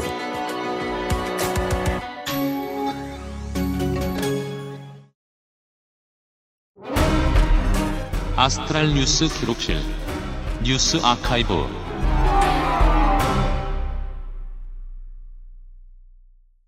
올해 첫 번째 이상평론 시간이었습니다. 아, 뉴스 아카이브가 있습니다. 1월 1일이라 고를 뉴스가 많았어요. 네, 그래서 다시 저 핸드폰 속에 갇혔습니다. 아, 네, 제가 다시 문질렀습니다. 그렇습니다. 먼저 2000년 1월 1일입니다. Y2K 대란으로부터 지구가 무사했습니다. 멸망하지 않았다. 네, 많은 분들이 기억하고 계시죠? 그 컴퓨터 시스템이 연도의 뒷자리만 표기하기 때문에 00년이 되면은 지구가 엄청난 혼란에 빠져서 은행 계좌가 막히고 비행기가 충돌하고 신호등이 엉망이 되고 할아버지가 군대를 가고 심지어 핵폭탄이 저절로 발사될지도 모른다는 혼란 속에서 사람들이 두려워했습니다. 네. 지금 생각해보면은 기업이나 국가가 바보도 아니고 이게 무슨 큰일이라고 그렇게 호들갑을 떨었나 싶죠. 그런데 당시 세기말 분위기에 가장 현실성이 높은 종말 시나리오로 주목받았습니다. 네. 이게 종말 시나리오로 주목을 받고 사람들이 호들갑을 떨었던 이유가 언론에서 이렇게 호들갑을 떨었어요. 그니까요. 네, Y2K에 대비해서 생필품을 사놓고 현금을 미리 인출해 놓으라는 엉뚱한 소리를 해서 Y2K 대비 라면이나 물 그리고 심지어는 생존 키트 등이 전 세계에서 불티나게 팔려나가기도 했습니다. 최근에도 그 북미 관계와 관련해서 미사일 관련된 오보를 NHK가 낸 적이 있잖아요. 만약에 이 오보가 빠르게 정정이 안 됐으면 전쟁이 나도 할 말이 없는 겁니다. 그렇죠. 어, 실제로 우리나라 막 MBC 뉴스 같은 데서도 막 뭐 생필품 사놓으라는 막 그런 얘기를 했어요. 음, 네. 하지만 역시 기업이나 국가 그리고 프로그래머들이 바보는 아니었기에 아주 조그만 몇몇 문제들을 빼고 지구는 무사했습니다. 음흠. 그리고 Y2K는 친구로 지내자는 마지막 말로 너의 기분을 채울 수도 없는 단어로 남게 되었습니다. 그랬구나. Y2K만 기억이 안 나네. 그렇죠. 유피디님은 이제 크리스 제리코만 기억했겠죠. Y2J는 제가 기억을 하죠. 근데, 아, 왜냐면 이제 그, 이, 이 멍청, 똥멍청이 친구들이 노래방 가면 되게 많이 불렀거든요, 이걸. 그렇죠. 이거 Y2K만 서로 기억이 안. 나네. 네. 네. 친구도 없고 애인도 없는 놈들이. 맞아요. 어, 한편 세기말 예언에 지금에 와서 들어맞는 사건도 있습니다. 네. 서기 2020년 베네치아가 물에 잠길 거라는 예언이 있었고 베네치아가? 베네치아를 지켜야 했습니다. 이게 기억이 안 나시는 분도 아마 이 게임을 하셨을 겁니다. 한미 타자의 베네치아 게임의 설정이었죠. 저는 한메타자의 베네치아가 뭔지 아십니까, 청취자 여러분? 저도 그 게임을 해봤는데 2020년에 물에 잠긴다는 줄은 몰랐네요. 네, 그런 설정이었어요. 다른 네. 버전으로는 산성비가 있었죠. 왜냐하면 80년대, 90년대의 심각한 공업화 시절에 미세먼지 측정 기술 뭐 이런 것도 별로 발달이 안 돼 있었고 그러니까 사람들이 공기가 얼마나 안 좋은지 전혀 모르고 공장을 빵빵빵빵 돌리다가 까만 비가 왔던 것 때문에 그 사람들이 산성비 무슨 이런 단어에 되게 민감해져 있었었죠. 네, 제네, 베네치아는 원래 아쿠아 알타라고 조수가 상승하는 현상이 있습니다. 네. 원래 120cm 정도 조수가 상승을 하고 이에 대한 대비를 도시가 어느 정도 해놓거든요. 그렇죠. 근데 최근에는 기후 변화의 영향으로 180 180cm까지 조수가 상승을 해서 도시의 80%가 물에 잠기기도 했고 최근 들어 이런 이상 상승 현상이 반복되면서 계속해서 최악의 물난리를 겪고 있다고 합니다. 네. 베네치아에 관련된 문제는 주정부나 지방정부의 일이 아니라 이탈리아의 정부의 일이고 중요한 사업입니다. 그래서 되게 오래전부터 이탈리아는 그 비가 많이 올 때나 치수가 잘 되지 않았을 때에 베네치아의 자원을 보존하거나 아니면은 거기서 일하고 있는 혹은 살고 있는 사람들을 보호하기 위한 많은 방법들을 동원해 놨어요. 실제로 무슨 저 대피령 연습 이런 것도 많이 하고요. 5세 프로젝트 같은 프로젝트가 있었죠. 그런 걸로 말할 것 같으면은 어, 네덜란드만큼 발전한 나라도 없어요. 그래서 이제 그 어, 느 정도 준비가 돼 있는 곳이라면 모르겠는데 예를 들어 자카르타라면 자카르타 섬 전체라면 인류에게 너무너무 큰 재앙이고 이것에 대한 대비는 인도네시아가 이번 정부 들어서 시작을 했거든요. 어찌 보면 세기 말에 예측하던 진짜 세기 말은 2020년대가 될 수도 있겠습니다. 바다를 생각하면 그렇습니다. 이 베네치아 같은 경우는 또 문제가 큰 게그이 나라는 하수 시스템이 문화재이기 때문에 그거를 개량하는 데 한계가 있다고 하더라고요. 그렇다고 합니다. 네. 네, 그래서 베네치아가 물에 잠기고 있다는 소식이었습니다. 네. 그리고 어 그 다음 1월 첫날의 뉴스는 독립국으로 탄생한 지 70년이 넘는 60년이 넘었군요. 60년이 넘는 나라에 대한 얘기네요. 그렇습니다. 62년 전 1월 1일입니다. 피델 카스트로와 체게바라가 쿠바의 아바나를 함락시키고 독재자였던 바티스타를 쫓아냈습니다. 그렇습니다. 그 어, 미국인들이 하바나라고 알고 있는 그곳입니다. 네, 독재자를 쫓아냈지만 독재자를 쫓아냈으니까 보통 뭐 쿠데타 성공, 혁명 성공이라고 할 수 있잖아요. 음. 근데 이는 쿠 이는 동시에 쿠바의 독립이라고 표현하기도 합니다. 네. 독립 전쟁의 승리와 어, 사회주의 혁명이 공산주의 혁명이 동시에 일어납니다. 그렇죠. 왜 이제 자국이 독재자를 쫓아낸 걸 독립이라고 하냐면은 당시에 미국은 쿠바를 식민지 수준으로 지배하고 있었거든요. 그렇습니다. 미 스페인 전쟁의 결과입니다. 네, 그렇습니다. 이거 그 저희 그 아세안 방송했던 것처럼 재밌습니다. 자세히 들어보세요. 너 그때 아세안 할 때 재밌다고 얘기했던 거 주로 다 실패했던 거 기억하세요? 그러니까요. 이게 주로 이제 멸망의 예언이죠. 에디터는 재밌어 했었어요, 그때. 지금도 그런 것 같아요. 아, 이 쿠바는 원래 스페인의 식민지였습니다. 네. 근데 미국은 1800년대 중반에 이 쿠바의 매입 의사를 스페인에게 전달을 했어요. 근데 스페인이 꺼지라고 했죠. 이후에 미국은 군침만 흘리고 있었습니다. 이게 군침을 흘릴 수밖에 없는 게 지도에서 보면은 지리상으로 남미와 연결되는 엄청 중요한 거점인데 그 거점에서 사탕수수랑 씨가까지 나요. 만약에 쿠바를 계속해서 미국이 소유하고 있었다면 지금쯤 어, 미국 해군의 한가운데가 되어 있었을 거예요. 그렇죠. 네. 해군의 수도가 됐겠죠. 네. 어, 스페인이 거절을 했기 때문에 아쉽게 돌아섰지만 미국은 역시 그냥 돌아서는 나라가 아니었습니다. 쿠바에서는 스페인으로부터 독립하려는 독립군이 계속 일어났고요. 1898년 후반에 미국은 쿠바 내에 미국을 미국인을 보호한다는 명목으로 해병대를 태운 메인호를 쿠바로 출발시킵니다. 그때나 지금이나 미국이 전쟁 일으키는 방식은 비슷합니다. 네, 자국인을 보호한다고 군대를 출발시키죠. 이 메이노가 아바나항에 정박 중이었거든요. 음. 근데 이 배가 갑자기 폭발을 하고 미군이 사망을 합니다. 미국은 이를 스페인의 공격이라고 판단을 하고 선전포고를 한 뒤에 쿠바로 진군합니다. 이 비슷한 일이 60년 뒤에도 베트남에서 일어나죠. 여보세요? 어, 어, 네네네, 말씀하세요. 네, 이 전화는 이게 힘들군요. 그러게 말이야. 네. 고개를 끄덕임, 이런 식으로 음성이 나갔으면 좋겠네요. 이 배의 폭발도 미국의 자작극이라는 음모론이 있습니다. 네. 미국과 스페인의 전쟁 끝에 미국은 쿠바를 꿀꺽하고 3년 동안 군정을 시행합니다. 그리고 1902년 쿠바의 독립정부를 세웁니다. 괴뢰죠? 네, 대신 미국의 내정 간섭과 군사기지 설치를 용인한다는 플래트 수정 조항이 추가가 되었고요. 이때 관타나모는 미국에 영원히 임대하기로 합니다. 네. 그, 미, 쿠바 합방입니다. 네, 그렇습니다. 미국이 군정을 펼치다가 나가면은 그 나라는 필히 친미 독재자가 들어서게 됩니다. 쿠바도 역시 똑같이 프렌시오 바티스타라는 친미 독재 정권이 들어섰고 이때 쿠바의 산업은 거의 다 미국 기업이 장악을 하고 있었고 나머지 조금 남은 거는 전부 다 독재자 바티스타의 소유였습니다. 네. 당연히 국민들은 미국 혹은 바티스타의 기업에 취직을 해서 쪽쪽 빨아박힌 거죠. 음. 이 상황에서 혁명을 일으킨 사람이 피델 카스트로입니다. 네. 이 두 번째 멸망의 예언인데요. 이 피델 카스트로의 역사도 극적이고 재밌습니다. 알았어. 먼저 이 카스트로란 사람이 1953년에 경찰서를 습격을 해요. 네. 이게 아주 작은 혁명이죠. 이걸로 붙잡혔는데 이때 재판장에서 자기 변호를 아주 기깔나게 해서 카스트로에 대한 국민의 지지도가 올라갑니다. 예. 이 재판에서 15년형을 받았는데 여론이 너무 들끓어가지고 3년 만에 석방시켰다 합니다.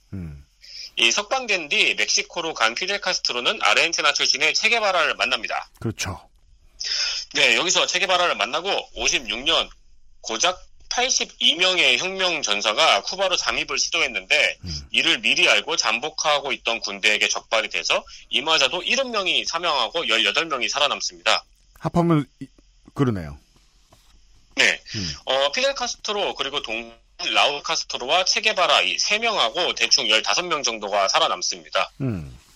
이때가 56년이에요. 네. 그러니까 56년에 이 체게바라 이 피델 카스트로 연대가 15명이 있었습니다. 15명으로 56년에 혁명을 해 볼까? 이러고 시작했다는 거예요? 그렇습니다. 산속에서 계속 게릴라전을 하고 있었는데 어, 15명이면 워낙 보이지도 않잖아요. 네. 그래서 바티스타 정권은 카스트로가 사망했다고 언론에 뿌렸습니다. 네. 그런데 다음에 57년 뉴욕타임즈의 허버트 매튜스라는 기자가 음. 산속으로 피델 카스트로를 만나러 가서 인터뷰를 하고 반미가 아니고 민주주의를 위해서 싸울 뿐이라는 요지에 이 인터뷰가 뉴욕타임즈에 보도됩니다. 음. 미국의 언론들은 미국 정부의 속임수와 그에 대항하는 젊고 매력적인 혁명가인 카스트로의 매력을 보도했고 음. 이 기사가 다시 쿠바로 넘어와서 시민들이 열광하고 쿠바의 지하 세력들이 뭉치는 계기가 됩니다. 그렇습니다. 왜냐하면 이 당시에 미국의 언론인들, 지식인들 중에 특히나 언론인들 중에서는 사회주의 혁명 같은 것에 이제 관심을 크게 가지고 있던 사람들도 덜어 있었어요. 이것이 메카시즘의 역풍이기도 하거든요. 뭐가 그렇게 많이 망가지고 이상한 거라고 그 빨간 뿔을 씌울까 메카 씨가 이게 궁금해서 공부하기 시작했던 사람들도 있었습니다. 그렇죠. 그리고 이때는 또 히피의 시대였잖아요. 네, 히피 입장에서 보면 멋있어 보이죠. 산속 게릴라는. 상관이 없나요? 아, 뭐, 뭐, 그럴 수도 있어요. 산소가 아니라 어디든. 네, 네. 어, 그리고 2년 뒤에 1959년 1월 1일에 피델 카스트로와 체게바라는 아바나를 탈환해서 독재 정권을 무너뜨립니다. 이 검색해보면 이때 아바나를 이렇게 팔짱 끼고 우리 집의 외환이처럼 진군하는 사진이 있거든요. 음, 네, 그 사진이 진짜 멋있어요. 맞아요. 그리고 독재 정권을 무너뜨리자마자 가장 먼저 미국계 기업을 국유화시키고 미국인 지주의 재산과 토지를 몰수합니다. 원래 독립하면 이거부터 해야 되죠. 그렇죠. 그러니까 이거 잘 했죠. 못했다가 이게 뭔 고생입니까, 우리가. 아, 우리나라는 했는데 그게 전부 지금 대기업이 됐군요. 아, 박정희 탓일 수도 있구나. 여튼. 네. 어, 미국은 당연히 빡이 돌았겠죠. 음. 그래서 이런저런 압박을 가하는데 그 압박이 두려워서 피델 카스트로가 소련에 도움을 청합니다. 그렇죠. 근데 이 말을 들은 후르쇼프가 도와달라는 의미를 너무 크게 받아들입니다. 네. 그래서 오버를 해서 쿠바에 아예 핵미사일 기지를 설치하려 합니다. 그 왜, 저도 그런 말버릇이 있어요. 너무 고마울 때. 야, 너 뭐 필요해? 돈 줄까? 그러면 그 지인은, 제 말을 들은 지인은 제가 정말 고마워하는구나.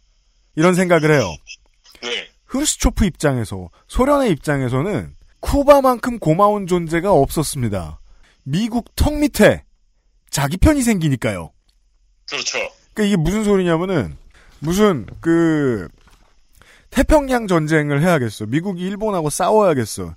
그러면 사이판하고 괌을 점령해야 될 거 아니에요. 근데 사이판하고 괌 수준이 아니라 오키나와가 독립할 테니까 도와달라라고 말한 수준인 거예요. 미일 전쟁, 태평양 전쟁에서. 그러면 미국은 핵 주고 싶죠? 네. 흐르스초프의 심정이 그러했던 것입니다. 그래서 화끈하게 쿠바에 핵미사일을 건설하겠다는 계획을 발표를 하고 어, 이게 냉전의 정점이었던 62년 쿠바 미사일 위기 사태입니다. 그렇습니다. 사실 이 얘기가 더 재밌는데 이거는 나중에 5월 셋째 주에 말씀드리겠습니다. 그렇습니다. 그 실제로는요. 저는 그 제일 재미있는 현대사를 가지고 있는 국가 중에 하나가 쿠바라고 생각을 해요. 우리가 가끔 쿠바를 좀 돌아보면 좋기는 좋을 것 같아요. 저는 사실 3인주의 체제가 어떻게 돌아가는가에 대한 프랙티스도 잘은 몰라요. 뭐 독일 얘기도 많이 돌아볼 수 있겠고 북유럽 얘기도 많이 돌아볼 수 있겠습니다만은 유럽에 이제 3인주의 정당이 정권을 종종 잡는 근데 그런 것보다도 가장 매력 있는 건 쿠바가 어떻게 생존했는가였거든요. 미국 제일주의 시대에서 미국과 교역을 못하면서 이제는 합니다. 미국과 교역을 못하면서 살아남았고 심지어 공산주의가 자랑하는 의료와 교육을 다 해결해온 나라. 의료와 교육의 복지 서비스는 지금도 세계 최고 수준이라고 하죠. 그러면서 이제 그런 거 보면 질투나고 화가 나니까 미국에 있는 뭐 레딧의 친구들이나 아니면은 자본주의 진영에 있는 많은 지식인들은 그래도 뭘 탄압하느니 뭐 실제로는 잘 못 먹고 못 사느니 이런 얘기 정말 많이 하는데 이, 이상하게 그 나라는 국민 행복도가 좀 높죠. 알아보고 싶은 것들이 참 많아요. 왜냐면은 다른 많은 국가들 중에서도 공산혁명을 하고 그 체제를 그렇게 지켜온 섬나라가 흔치 않습니다. 그렇습니다. 네네네. 음, 그 전국의 농촌 사정을 가장 잘 알고 계시는 농축산인이 네. 했던 말 중에서 충격적인 말이 있었죠. 뭐요? 쿠바가 예전 같지 않다. 그뭐 쿠바 치킨을 드셔보신 거예요? 뭐. 그걸 어떻게 아시냐고 물었더니 옛날에 가봤다고. 아. 네. 쿠바는 2010년대, 2000년대 후반부터의 쿠바는 문호를 정말 많이 자본주의 국가들에 개방을 했죠. 그래서 이제 그 지금은 뒤로 물러난 어, 형 카스트로, 왕 카스트로도 2000년대 중반에 한국에 한번 왔습니다. 무슨 저 그 산업시설 포스콘가 이런 거 보러 한번 왔었어요. 네. 많이 바뀌고 있습니다. 여튼 쿠바 얘기 나중에 좀 해보기로 하겠습니다. 1월 첫 번째 주 혹은 1월 1일의 뉴스 아카이브를 확인하셨습니다. 아, 아직도 에디터는 전화 속에 있고요. 그렇습니다. 어. 곧 나올 예정입니다. 에디터 저 에디터 집이에요? 네, 집입니다. 아 네. 방에서 이런 거 하고 있으면 기분이 이상하지 않나요? 굉장히 이상해요. 저도 옛날에 전화 인터뷰를 국방 라디오인가 이런 데서 한번 해본 적 있는데 됐, 다 부끄럽더라고요. 미친 놈이 된 것 같고. 네. 어, 그러니까요. 그나마 나은 거는 아까 오전에도 저희가 했었잖아요. 아, 그, 그죠? 그저 세 번째, 두 번째 데이터 날려먹기 전에. 그래서 그땐 집에 어머니가 계셔가지고 좀 더 힘들었는데 이게 뭐 나쁜 짓 하는 것도 아닌데 나도 짱 보게 되더라고. 세민이네 어머니 지금 계시나 안 계시나 이러면서. 그러니까 지금은 집에 나가셔서 다행이에요. 그나마 다행입니다. 네. 아, 사고 때문에 이렇게 됐지만 인생은 길을 찾아요. 기계적인 사고는 저희를 멈추지 못합니다. 그렇습니다. 들어주셔서 감사합니다. 이번 주에는 일요일까지 업데이트가 있습니다. 이번 주 일요일, 내일 낮에 2020년의 첫 번째 미나문구로 인사드리겠습니다. 유승균 PD하고 윤세민 에디터였습니다. 네, 감사합니다. XSFM입니다. I D W K